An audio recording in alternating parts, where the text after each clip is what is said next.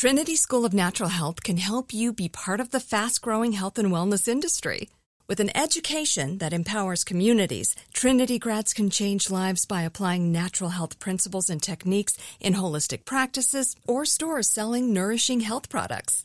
Offering 19 online programs that fit your busy schedule, you'll get training to help turn your passion into a career. Enroll today at trinityschool.org. That's trinityschool.org.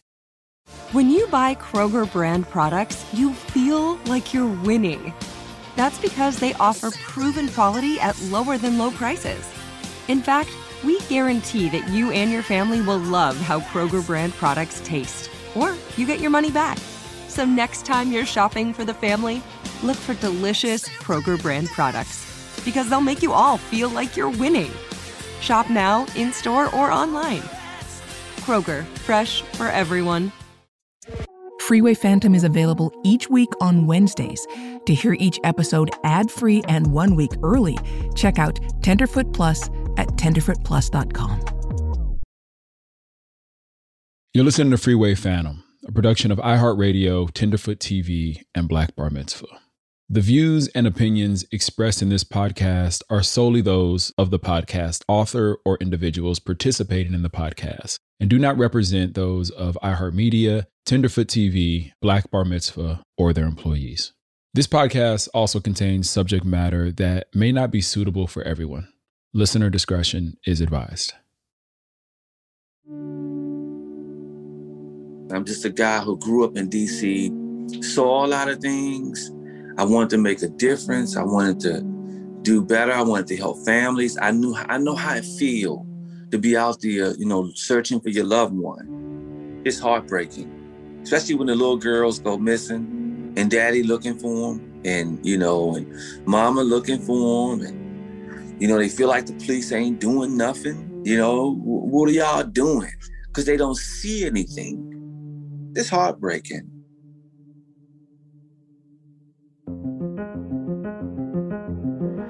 Homicide detectives termed the cases the little girl cases. This child was uh, laying on the side of the road. I wouldn't go nowhere. I wouldn't come out my house.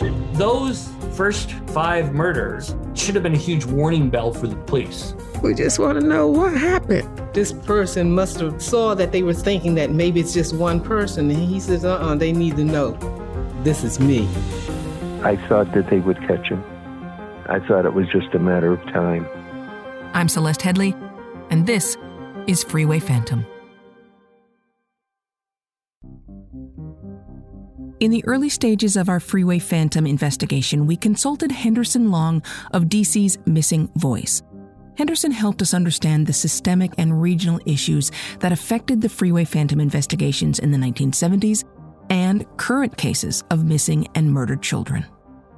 The foundation never changes with any kind of investigative work. The roots of it and what it's about, the core stuff, never, it's, it'll never change.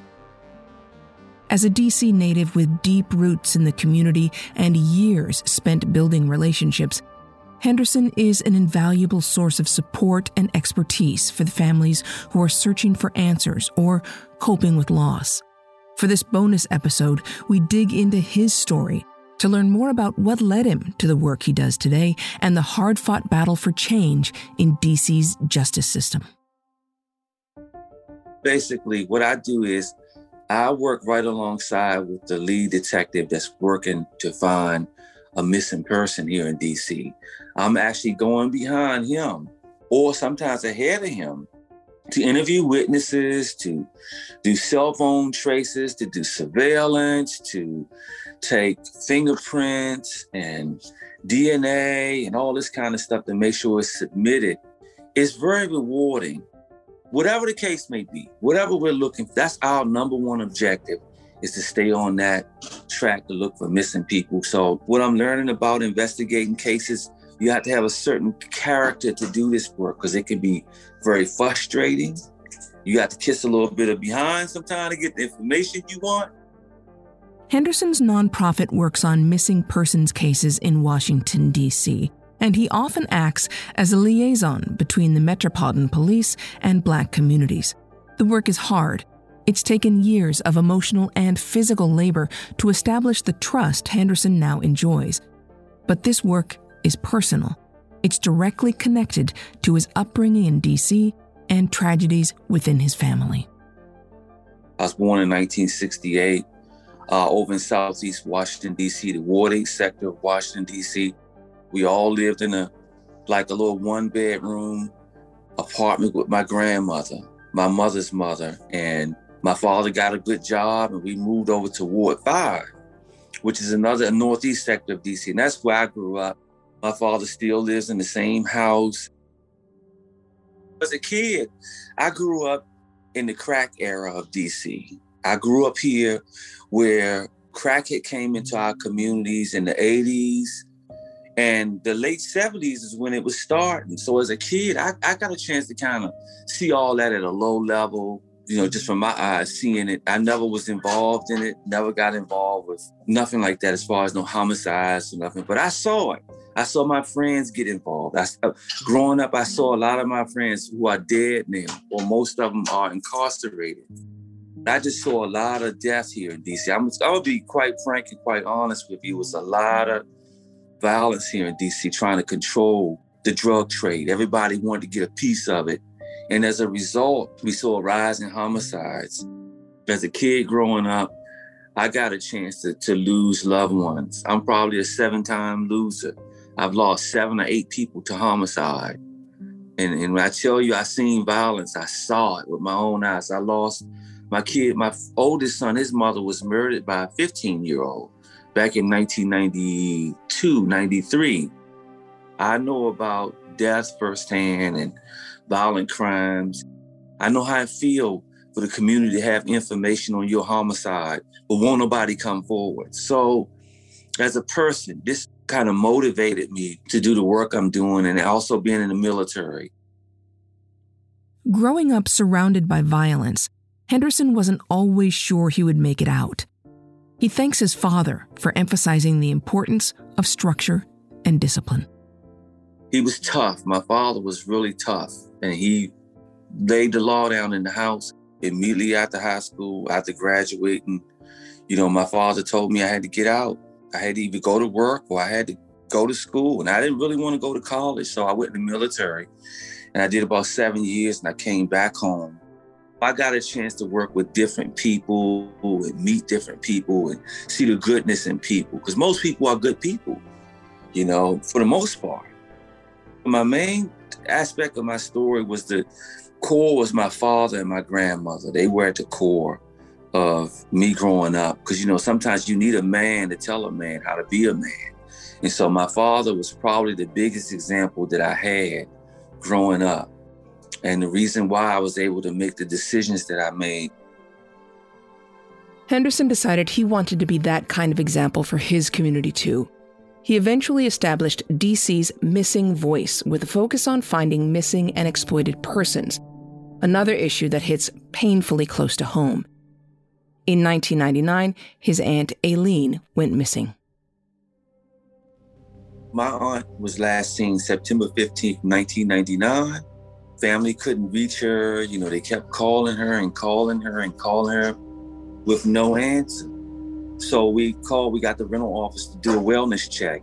And when we got to the apartment, my little cousin was there in the apartment alone, Jerome, in his baby seat, because he was a baby at the time. And he was strapped in. He had been there for a couple of hours. And, you know, my family knew something was wrong we called the police and the police got involved to no avail. We searched, searched, searched, and searched. And at the time, we weren't where we are now with missing persons in 1999. We didn't have social media like we have social media now. We didn't have some of the tools we have now. My family was, they just thought that the police was going to take care of it. The police, you no, the police got it. You rely on the police. Come to find out, a lot of things probably could have been done better by the police department. They never asked them for DNA. Never asked all this time. My family told me, look, don't talk about this no more. We're not getting no answers. Just don't talk about it. It was just so painful. When Aileen went missing in the 90s, the federally funded database National Missing and Unidentified Persons System, or NamUs, had not yet been established, and the Combined DNA Index System, or CODIS, was brand new. Henderson uses both systems in his work today. He says that had they been available earlier on, it could have saved his family years of pain and uncertainty. We had three unidentified remains found here in DC. And we just knew one of them probably was Aileen because it was in the same street that she would frequent. I told my family, you know, we we got to get our DNA, and if we're gonna ever prove that that's her and get some kind of closure. Well, in the process, when we put our DNA in, we got a hit on a body that was found in 2000. So she had been in the morgue from 2000 to 2019 before she was identified. Now I'm gonna tell you about good detective work. My detective took a shot in the dark. He had some remains up there at the Maryland coroner's office that kind of fit the same description height of her. He asked him, test those bones. Went and tested the bones. It turned up snake. It was her. So my family went through a lot of heartache because we didn't know about all the different technology that was available and what we should be using to solve her case. And they quite frankly didn't want to talk about it. They didn't even want this wound was so deep and so painful, it was still wide open. We just ignored it. We still wanted answers. We still, we was the more desperate for the answers. So they had to go ahead and they went on and they put their DNA in, they got a match, and then we convinced the son, Jerome, to put his in, and that was a real match. And they were positive that it was her. And that's how we got the answers.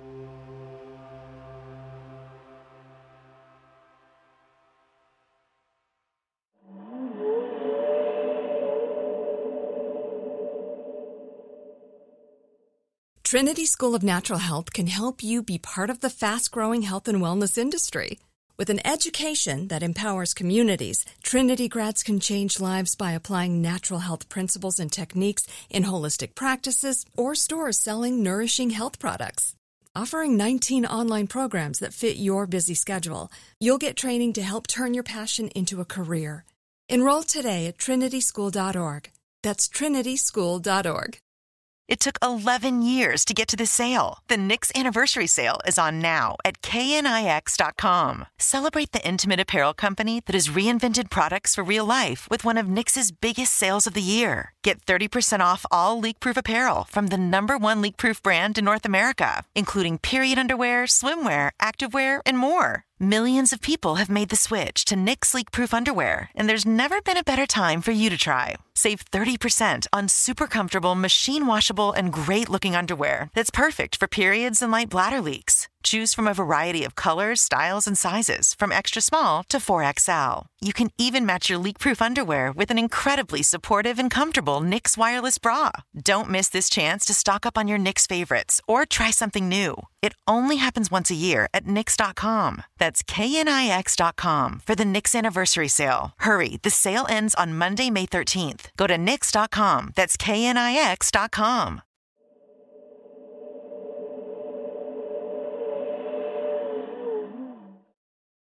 Even though Henderson found an answer to his aunt's mystery, his personal tragedies didn't end there. His niece went missing around 2012, and at that point, Henderson was fed up with the cycle of searching and waiting for answers. He decided to get involved with the investigation.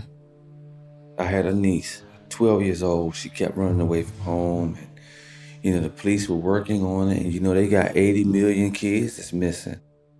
So I was out there on the ground talking with dope dealers. What was going through my head was, dang, this is what the police go through. And they probably go through it worse than what I'm seeing.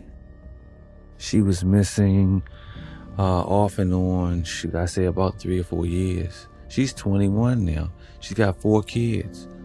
But the, the trauma that she went through, the domestic violence, you know, leaving names out, the domestic violence and all that stuff that she went through, you know, they suffer. They suffer. It changed them. After this, his mission was clear. looking for her is what got me involved in this. I saw how hard it was for investigators to, to acquire and get information, to get information that they need to solve these cases. And it really drove me to do more and to want to do more to assist them. So I realized I had to learn more about the logistics of investigating cases. And I had to know, you got to know what you're doing. Because sometimes you really can mess up a case unintentionally. So I had to learn, I had to I had to ask a lot of questions from sworn law enforcement officers that are investigators and sit down with them, talk with them. I had to do my own study and I had to go through various courses to learn how to do this in a professional manner and not just as a citizen. Henderson began working part time as a trace investigator. He now offers his services to families at no cost.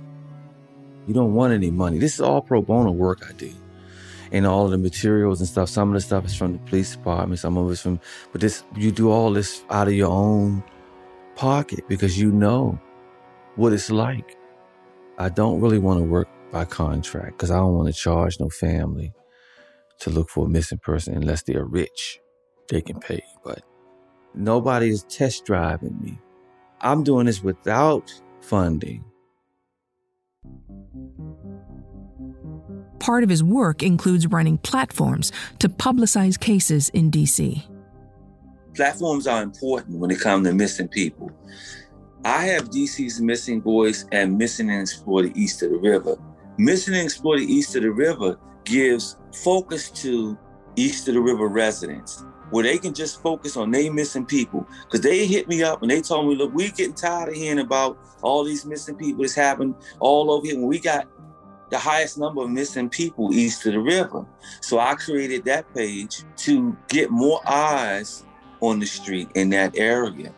The more eyes you have, the more you can get that call in. Now, DC's missing voice is all of the missing people in DC. When you talk about an investigative tool, we are in the modern world now, and this internet is something, it can be very powerful when you're doing these public inquiries, when you're asking the public, the Metropolitan Police Department is seeking the public's assistance locating so and so, so and so. 80 million people may see that. So that's now a public inquiry, and we get a lot of tips. We have a lot of tips that we follow up on. That's why we have them for the main reason. That's to promote and to publicize and to give MPD a greater reach in terms of audience to their missing people in Washington, D.C. As we've talked about throughout the season, an investigation has many moving parts. It's complicated and constantly moving like a clockwork mechanism. Details can get lost or overlooked. Henderson wanted to get the best training he could to make sure he was on top of his game. A guy named, um, last name is Palmer, when Great Britain created a professional course for regular people to go through to learn how to operate within the private sector to do trace investigation, all the necessary paperwork that you need to fill out. Like if you're my client, I need to know what paperwork to fill out because that's what separates the regular citizen from the private professional investigator. He has documentation meaning he has an intake form, he has a contract, he knows all the legal considerations when he's doing surveillance, so he doesn't violate anybody's constitutional rights. If you're out there investigating the case, and let's just say it's a case that there's criminal malice involved, you know the aspects of, of the law, you can protect that data from being disqualified and thrown out if you know what you're doing. You know, so certain things you have to know in terms of the legal considerations. And these are just uh, some of the things you learn how to properly interview people, what questions to ask, you know, the theory behind an interview. For example, when you go into, before you even go in the door, you got to have an objective. You got, if you want a confession, if you want to just build some rapport with them and hit them up back up later again, knowing all of this before you go in, it's a part of your preparation to be an investigator. You know, there's certain principles that we operate off of, you know, before we go in. We try to learn all these different things before we go and start formally interviewing people. Much of Henderson's work as a trace investigator involves gathering information, and he's had to hone his skills in interviewing and note taking, even organizing data. You can't just jump out there. These are some of the things you learn when you go through this certification. How to document your paperwork, you know, how to make sure it's in order, how to write up a, a report to submit to law enforcement. What's the fabric of it? What would that sworn officer need to have? What is he looking for? You're supposed to know the basic stuff so that it's something useful when it comes in. You learn all this going through this certification, and it's an international certification, meaning all the trace investigators got together and they started compiling methods and stuff like that for the guy who may not be working in law enforcement, but who may want to go into the private sector. He can understand how to do it. And they came up with a manual. You know, you have online tutoring, you can call and you can ask questions. Your goal mine when you're any investigator is staying in contact with senior investigators. I've learned that. You want to call them. You want to say, hey, I got this. And they usually not going to give you the answer, but they'll point you in the right direction. They'll help you. They've been there before. They've already done it. Your case ain't the first case under the sun. He got into this work because of his passion for service and its emotional work.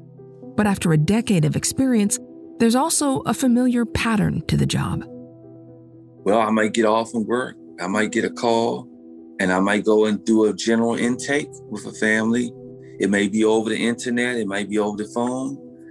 I'll, they'll throw me some known locations with the person frequent. We'll go there, we'll set up surveillance because we're all creatures of habit. And we may head out. I might do some reverse phone checks. They may be getting calls from their loved one from a given number, and they may want me to find out what's the location, where are they at. So we'll go and try to figure out where they are. We'll use social media to look at the background of where they took a picture at, and we'll try to figure out where they are, where they may be hanging out at. A lot of my work involves surveillance because you got the lead detective, the sworn law enforcement officer. He's doing the heavy lifting in the office. I might go out there day to day and I might just be sitting at a location and I positively ID the missing person. They never see me or know anything about I'm there. I call 911, MPD patrol services come, contact the missing person. Either they'll bring them back in if they're under 18 if they're over 18, they'll notify the family the missing person has been located. So a lot of it is surveillance and, and light investigative work. Henderson took us on a ride along through his patrol routine. My producer Jamie and I sat in his SUV as Henderson drove around the neighborhoods doing standard surveillance.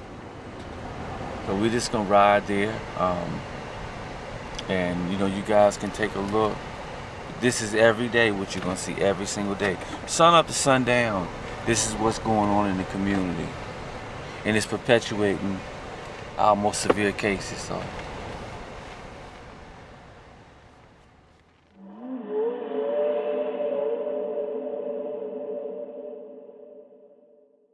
Trinity School of Natural Health can help you be part of the fast growing health and wellness industry. With an education that empowers communities, Trinity grads can change lives by applying natural health principles and techniques in holistic practices or stores selling nourishing health products. Offering 19 online programs that fit your busy schedule, you'll get training to help turn your passion into a career. Enroll today at trinityschool.org. That's trinityschool.org.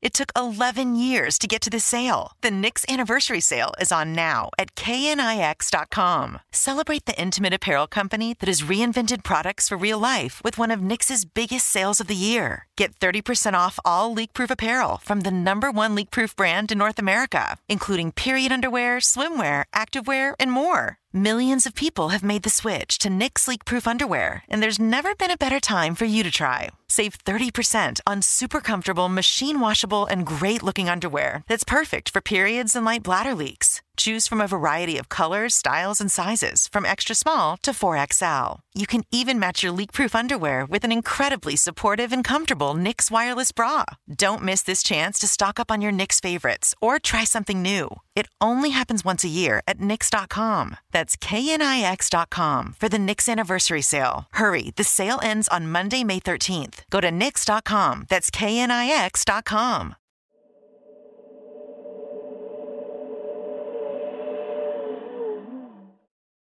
Henderson Long says the tasks can become routine, but every case is different. There are abductions, like the case of Relisha Rudd, an eight year old girl who went missing in 2014, and runaways, like Henderson's niece. On our ride along, he talked about other cases he's worked on. Right now, we're at 19th and Benning Road.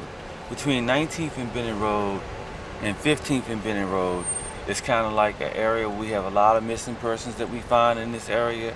There's a lot of drugs, a lot of heroin. I don't know whether you guys know about uh, K2 and PCP.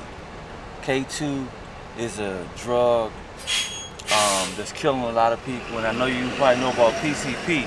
It makes you hallucinate. Um, and so it's a lot of the usage of that drug here. And that's prompting some of the missing persons cases. It's prompting some of the violent assaults because sometimes they think things are happening that are not happening because they're hallucinating. Just the fact that they're out here unsupervised, it's a big can of worms. You never know. It's snake eyes. It could turn up snake eyes.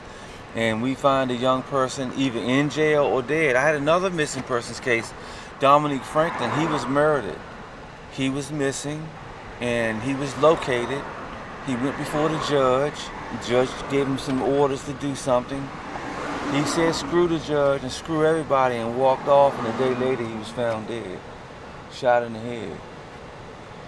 He left on his own. Nobody targeted him, but at the end, he still wound up losing. He was 16. So Dominique Franklin is another case that I kind of worked in the end of it, the last part of it. Uh, I kind of got involved with it a little bit, but missing persons can lead to anything. It, it could turn up them getting arrested for something for the rest of their life, or them losing their life, or taking somebody else's life. The discrepancy between the number of cases and the resources available to solve them mean many slip through the cracks. In episode 10, we talked about Relisha Rudd. She was missing for weeks before her case received any media attention, and she has still not been found. Henderson says publicity can bring children home safely. Keeping the cases out there in the public's eye, educating them about it, that's what really sparked and put the pressure on the police to do something. Them families have to pressure the police. You know, they have to continue to press the police and and anybody who can help publicize their case that's what keep your case alive. I mean, you know, that's what keep these cases alive. That's why we we, we the way we are with Relisha Rudd, because we don't want the, the community to go to sleep on it. People will forget about this stuff if you don't say nothing. You don't keep making noise about it. They'll forget. They will forget. There's a big question that hangs over Henderson's work. What issues in the community are contributing to the more than 2,000 cases of missing children each year in DC.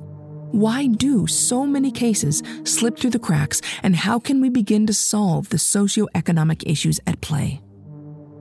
You do have people who've become victim of their circumstance, whatever's around them. If it's drugs, if it was domestic violence in the home, if it was poverty in general, because poverty is our motivating factor here. When we start talking about these issues. The mayor of Washington, D.C. formed a task force and we was examining and we started looking at missing persons and we started looking at solutions and we couldn't find a cookie cutter, one fits all. Because we realized, man, you talking about a great big social issue. The family structure is the number one precursor. And what drives that? Generational wealth gaps shoot, domestic violence in the home. Maybe the new boyfriend is touching the daughter, or maybe the new boyfriend is hitting the mother, or maybe it's lack of affordable housing. We got 80 people living in one home. Somebody going out of there, and usually it's the kids. It's a lot of stress. You know, we we don't have a lot of hardcore solutions and real outreach in terms of services for mental health. You know, so you see crazy cases, you get out here like Rudd, and you start wondering, how could the mama do this? And how, when you look at the family, Henderson says sometimes kids run away from home because something drives them away domestic violence, poverty, drug use. Sometimes they're lured away by predators like the freeway phantom. But he says no matter the reason why they left home, all missing persons cases need to be treated with the same level of seriousness. Sometimes it's a lot of coercion. You know, sometimes it's a lot of dynamics within the, the person walking out the door on their own. Just because they left on their own. I got another case for you, Jolie Musa from Virginia. Voluntarily walked out of her home to go meet a young man and never returned. Now, just because she voluntarily left, we don't need to downplay her case and think that she's a runaway. See, because at that point, when you do that, a lot of the action that's supposed to be taken isn't taken. Now, had we started looking for her sooner, could we have found her alive and maybe saved her? We'll never know. One solution begins at home it's staying in touch with our communities. When someone goes missing, especially a child, it's chaos. You don't know how to put your left shoe on from the right. You some things you think you will remember, you won't remember. We should know our patterns, our loved ones' patterns. We should check up on them. You know, we, we shouldn't be so distant and you know the technology now, the phones and everybody emailing. You know, you got to give people a call and see, you know, just how they're doing. I got an older sister, and you know, she called me and let me know she home, you know, and stuff like that. So we we got to check on each other. We have to take care of each other in the communities and our families. This is important because um, you we have some cases where the missing person wasn't reported missing for oh they were last seen one year ago by the families being so estranged. Time is of the essence in a missing persons case. Getting that report in and getting the investigation going early, the trace going. When we attended one of Henderson's community outreach events in Southeast DC, he laid out the Metropolitan Police Department's five steps to prepare you in the event your loved one goes missing. The biggest problem we're having in the District of Columbia, they're not being reported in a timely manner. So much time elapsed. The case of Karan Jones, it was two days. The dumpster was gone on to China. So that, I mean, that's the first step is just reporting them. In episode 9, we mentioned the case of Kion Jones, a two month old whose mother confessed that she rolled over on Kion and he stopped breathing. She later placed his body in a dumpster. Kion's remains were sadly never recovered. What we're trying to do is trying to get people to understand call for help, call the police. Because, see, now if the medical examiner that came out and examined his body and realized there was no trauma to the body, everything jived up, it would just been an accident. But by him being thrown into a dumpster, and they never been able to find him to do any kind of examination or determine anything with any kind of medical certainty. Uh, it just looks suspicious. And then you give us 80, 90 different stories and we don't know what, what to believe. Um, then, you know, you throw a little bit of substance abuse in there and, you know, the social things in there and you got, oh man, you got some stuff. As for Henderson's future in this line of work, he told us he's looking to transition into doing it full time. Well, I always had a vision that that DC would lead the country and, and take the leadership role on missing persons that it should. We're gonna continue to work and work and work and never be complacent about missing persons and what what more we can do to locate missing persons quickly you know, we can never we can never rest. You can never rest on this stuff. It's never a situation of complacency. The more you go through it, you learn. Because every case, every single case got a different twist in it, which requires certain level of readiness. So talking about all these different things and implementing all these different tools that we can use, it's, it's so much work to be done. But I'm hoping that DC will continue on. I'm gonna keep mm-hmm. pushing legislators to get legislation going back to initial investigations, obstruction, lying to investigators. I think that there should be a penalty for that if we find out you lying or you don't provide correct information. And in Washington, D.C., there's really no penalty for that. Like in Maryland, if your child is missing and they under the age of, of 18 or 13, you better be reporting them within 24 hours. If they investigate and they find out you knew, and as a result of your negligence, the child suffers trauma, count on a felony. And here in DC, they don't have that. So we hope in DC will step it up legislatively. We hoping they'll step it up from a law enforcement perspective and definitely the community. Community is huge, way bigger than law enforcement. Get the community involved and and and active in the use of the technology and the, the tools and stuff. Oh, we cooking with gas then. That's what I'm hoping. We want to give special thanks to Henderson Long for all his work on the Freeway Phantom case and his support of this podcast. He's been instrumental in helping us tell the story of these young girls, both from the 1970s and today. Henderson's work in the community is vital. His organization, DC's Missing Voice, is an official 501c3 nonprofit. If you want to support the work he does, reach out at henderson.long22 at icloud.com. Or you can find the DC's Missing Voice Facebook page and stay up to date on current missing persons cases.